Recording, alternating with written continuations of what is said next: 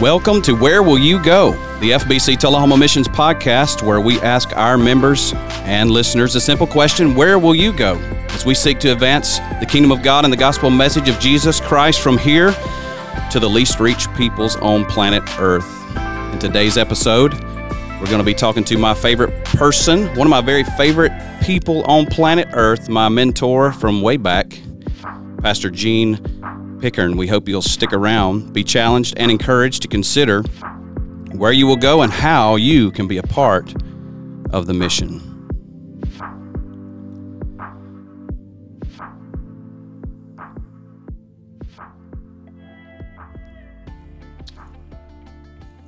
All right, today in the pod, we have Gene Pickern with us. He is my mentor. Like I said, he's one of my favorite people on planet Earth because he's put up with me for years and years and years now. And I'm excited to have him in the pod with us today through telephone. This is our first, so you'll have to forgive any kind of disruptions or interruptions that we may experience. But welcome to the pod, Gene. Thank you for being here. Appreciate you asking me, Kevin. It's my privilege to be asked, and appreciate you giving me the opportunity to share. Tell us who you are. Tell us about yourself, your life, your personal life, your wife, your kids. Tell us a little bit about who you are, Gene. Well, obviously, I'm a husband, a father, grandfather, pastor, missionary. My wife and I met at college. Her name is Julie, and we have two children: a son, Josh, a daughter, Christy, and then we have three great, wonderful, marvelous grandchildren, two grandsons and a granddaughter. And I have a great son-in-law, a great daughter-in-law. Our family has been very blessed. I started preaching when I was 15, felt the call early in life. And then I took my first church position at age 19.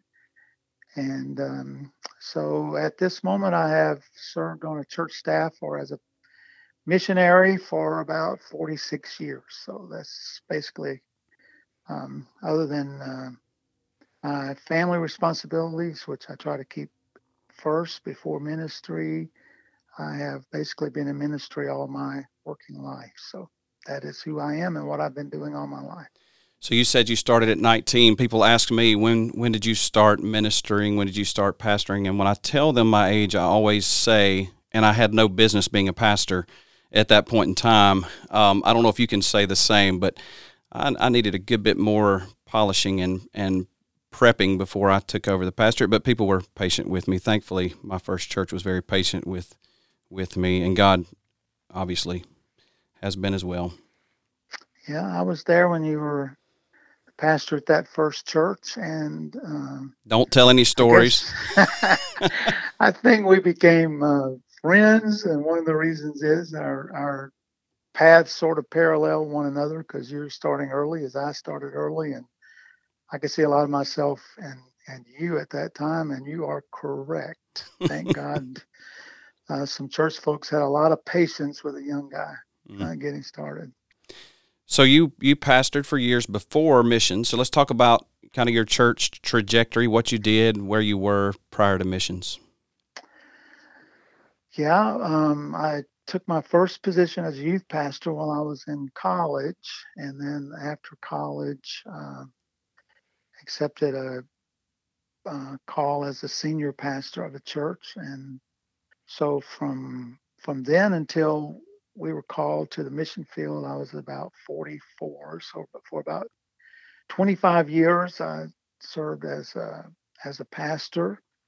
The majority of that time, we were able to live a dream that I always had as a pastor of being involved with a new church start. So in my hometown, there was a new church start. I was connected with some of those folks, and so we ended up becoming the first pastor of that new church start, and was able to fulfill a dream of building a church from the ground up. And so we were there for over 13 years doing that.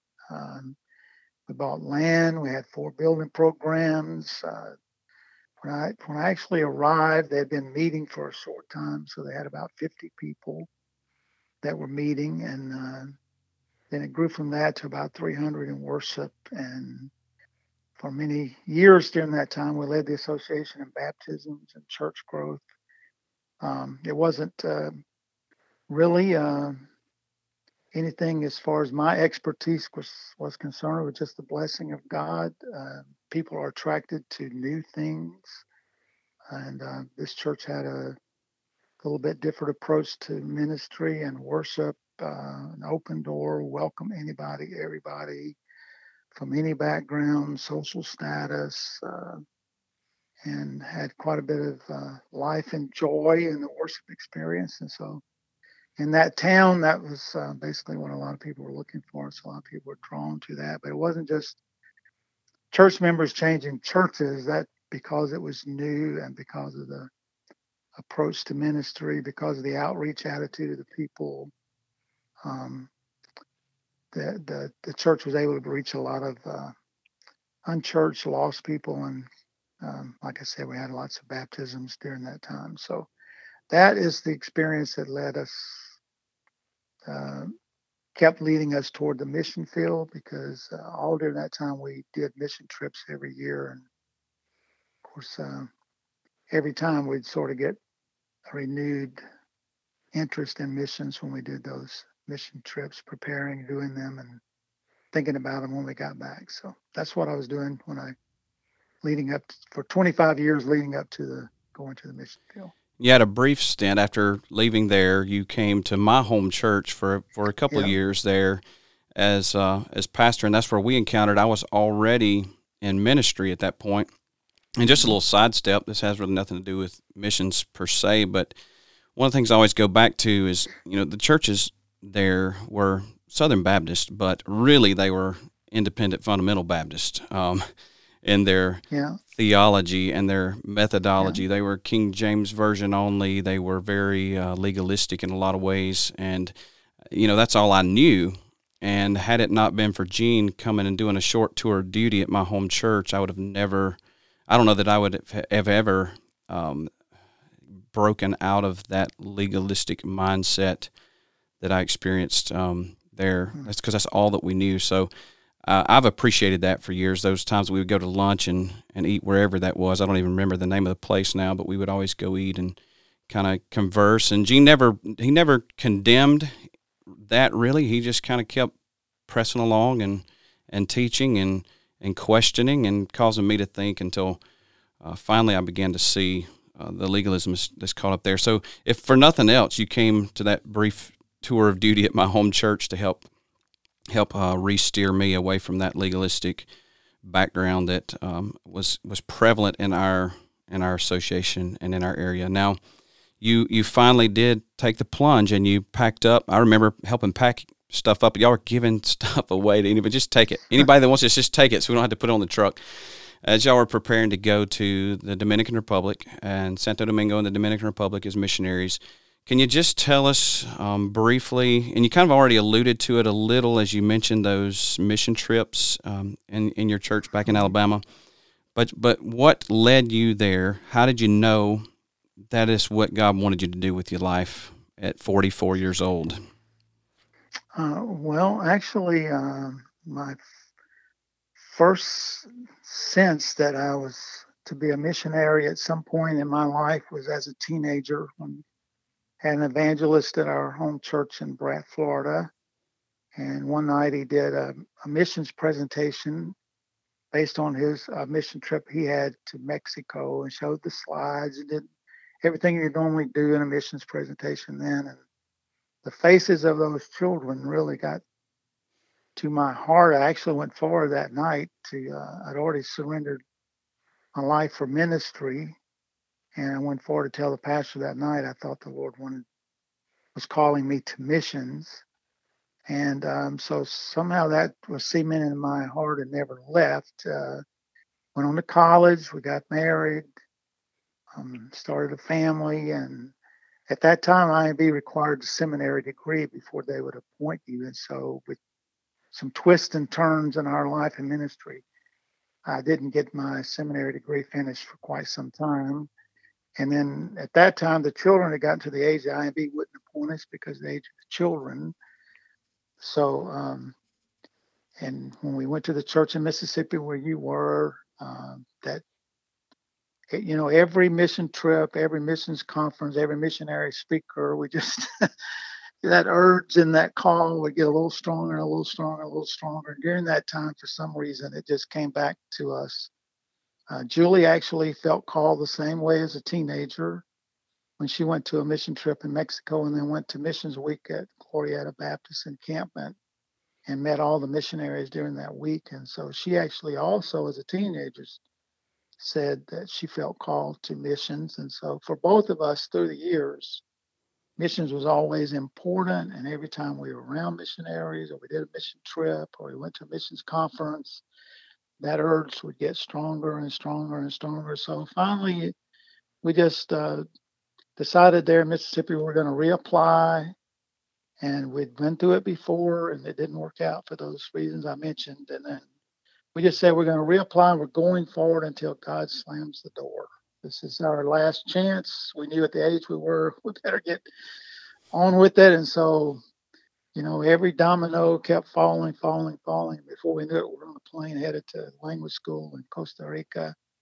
And that's ultimately how we ended up. We had felt called to the Dominican Republic. We had to go to language school first, and that's how we ended up on the mission field. Just a call that never, ever went away through all those 25 years from a teenager to age 44, and just God would just keep renewing it until at that time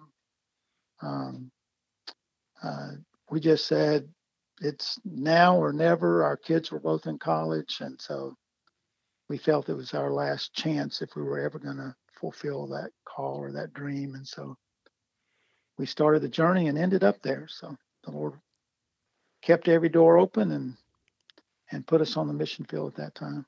And used a lot of different circumstances to bring that about. And that's not the rest of Gene's story. But before we get to that, I want to remind you of the meaning of this music.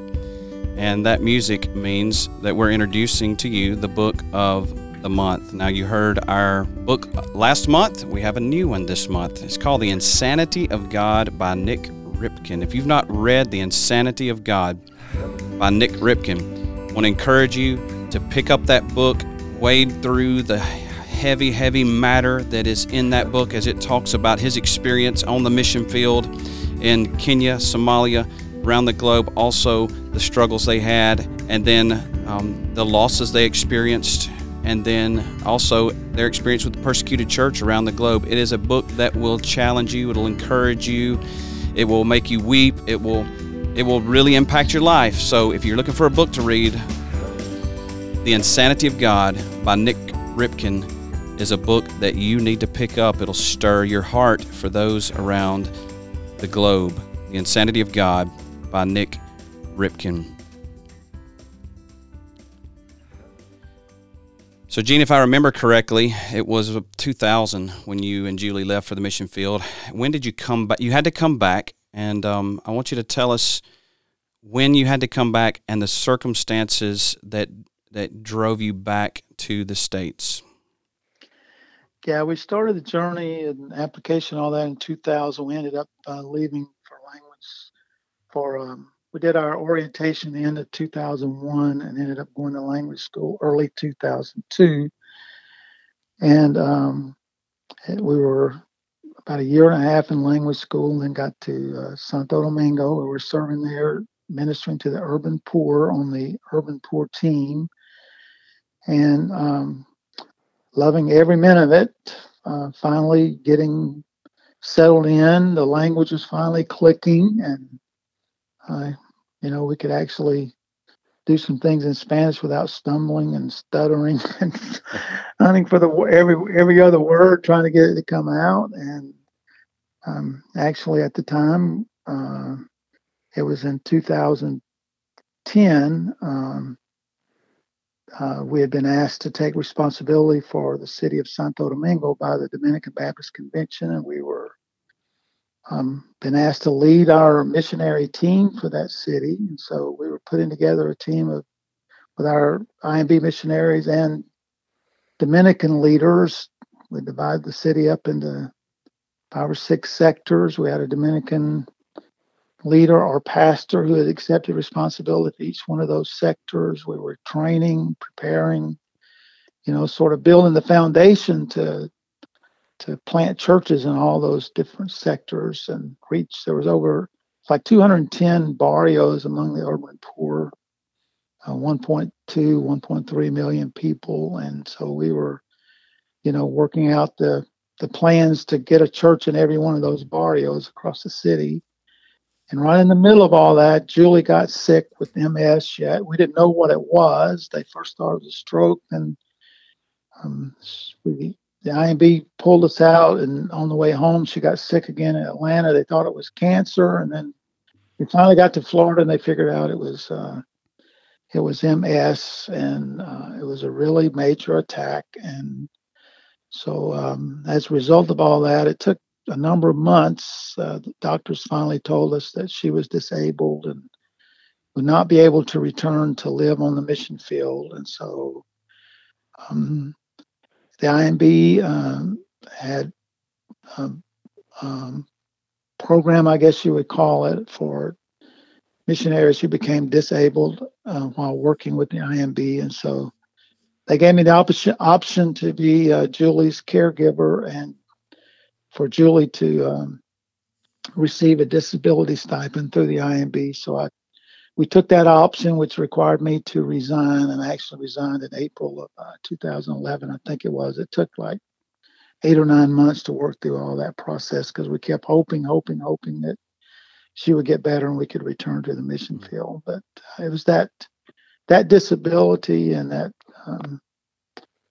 thing that caused us to end up back in the U.S. Thankfully, we were working for the IMB. Thankfully, we had all of our Southern Baptist churches standing behind us, continuing to give and support missions, because even from then till now, the IMB has, through the faithfulness of Southern Baptists all across the convention, through cooperative program, mission giving, all that, the IMB's continued to take care of Julie to this very day. Mm. So we're thankful to the Lord for that. All of her medical care has been provided. A stipend every month's been provided. We wouldn't have survived without the faithfulness of God's people and praying and giving and supporting us despite her disability. And in fact, we couldn't actually be there on the mission field. So we're very thankful to the Lord for all of that. I don't know if you remember or not, but when she really had her flare up, we had a team there from our church. Mandy was down there and remembered Julie having trouble walking up a hill. It's like she was just couldn't seem to get it together. And then I think one of our team members stayed down there with you for a few more days until y'all got things situated and got out of there. And it's just God providentially bringing alongside you a team that that could have not been there to encourage you, to help you along. And here's a story of someone who wants to be on the mission field, and yet God brings them home against their will in a lot of ways. This is out of their control. This wasn't a decision they made. And we know and have to be reminded of the reality that God is good, and he's working all things together for good to those who love him and are called according to his purpose. And his purposes and his ways are higher than ours. And now you're back and you're here in the States. You're pastoring again. That doesn't end the mission because you had to come home. So could you just tell us a few things, a few ways that God has worked and used you and used Julie since you've come home to be involved in mission? Yeah, well, all of my ministry, I tried to keep my priority straight is my relationship with the Lord first, and then my family, my wife and family, and then the ministry came after that. And so in this situation, we tried to do the same thing. I've been in a position to accept the fact that Julie is my first mission field, first ministry responsibility. So, we take care of her, get her medical appointments and all those kinds of things, wherever she needs to go, whatever she needs to do. So we've continued to do that. And been able, because of open doors the Lord gave us, to serve a part-time church in a part-time ministry situation. So we've been able to stay in ministry that way and the church we're serving here in Texas is a very mission-minded church and giving church, and so they're actively involved in local missions, and they've also helped us with some mission trips to go back to Haiti, go back to the DR, and do some pastor training conferences and things like that. In fact, Kevin, you've been with us a couple of times on those trips to help train and encourage pastors and church leaders. So before the pandemic, we were able to do that. Since the pandemic, I haven't been able to go back, but I have a pastor here, a couple of folks talking with us now about maybe as soon as we can, taking a team back to the DR. We've stayed in touch with the pastors through email and have a thing called WhatsApp. We can talk to them or text them and stay in touch. And we get encouragement from them and give encouragement to them. And of course, we have a list of Haiti and DR pastors and leaders we pray for every week, and have stayed involved through prayer.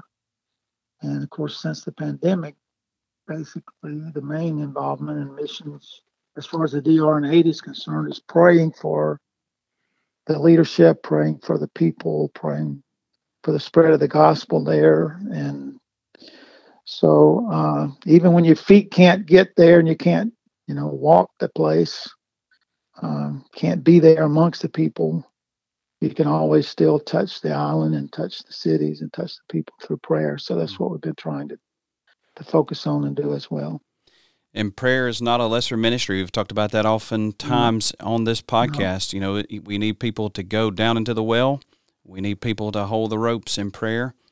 And by giving, I heard someone say this past weekend that we need people to hold the ropes in prayer. We need people to go down into the well. We need people to buy the bucket and rope. So I think that's a good analogy. Everybody links arms. And God sovereignly in His providence in the seasons of our life uses us in different ways at different times. And I think we underestimate the testimony to the gospel of a husband loving his wife as Christ loved the church and being willing to give himself up for her, even if that means giving up a desire to do missions and to do good things and to be a full-time missionary. There is a testimony to the world and someone who would be willing to display the gospel and the love of his wife by putting his desires and ministry and career in a lot of ways on hold to minister to her. So I think God is going to honor that in ways that you can only imagine. And we see here in the story of Gene and Julie Pickern how God uses us in different phases and seasons of our life and different circumstances of our life. It's important for us to be submissive to Him every step of the way and just seek Him and seek His glory. And He'll do with us as is good. We thank Him for that. Gene, thank you for joining us today. Thank you for telling us some of your story. We'll have to get you back on, and we'll talk about that trip to Haiti. That's one of the wildest rides I've ever been on, and I've been in a lot of places around the globe, and that was a wild ride. So maybe we'll just do another podcast on our experience in Haiti. That would we can talk about the riots and dodging the rocks and bottles. We'll have a good time. The flaming bottles and the wreck after everything. It's just never ending drama. But let's pray for Gene as we wrap up today. We pray for Miss Julie. We usually pray for an unreached people group. We'll pray for those in the Dominican Republic together as we wrap up this session of the podcast. Thank you for joining us today. Let's pray. Father, we thank You for Your love, Your grace, Your mercy. We thank You for Gene and Julie and their willingness to serve You and serve You here, to serve You around the globe, to serve You in the home. We pray that You would honor them, that You would bless them, that You would encourage them, that You would surprise them with Your joy and Your blessing today. God, we pray for Julie's health. We pray for Gene as he ministers to her, as he ministers in the church, as he continues to have a burden for those people in the Dominican Republic. And we pray for those pastors there. We pray for the people there, the poor there, that You would continue to work in their lives, that You would continue to advance Your gospel on that island of the Dominican Republic and Haiti. God, we'll give You the praise. We'll give You the glory for it in Jesus' name. Amen. Thank you for joining us today in the pod for the Where Will You Go? First Baptist Church Missions Podcast. Thank you for joining us. Hope you've been encouraged. God bless.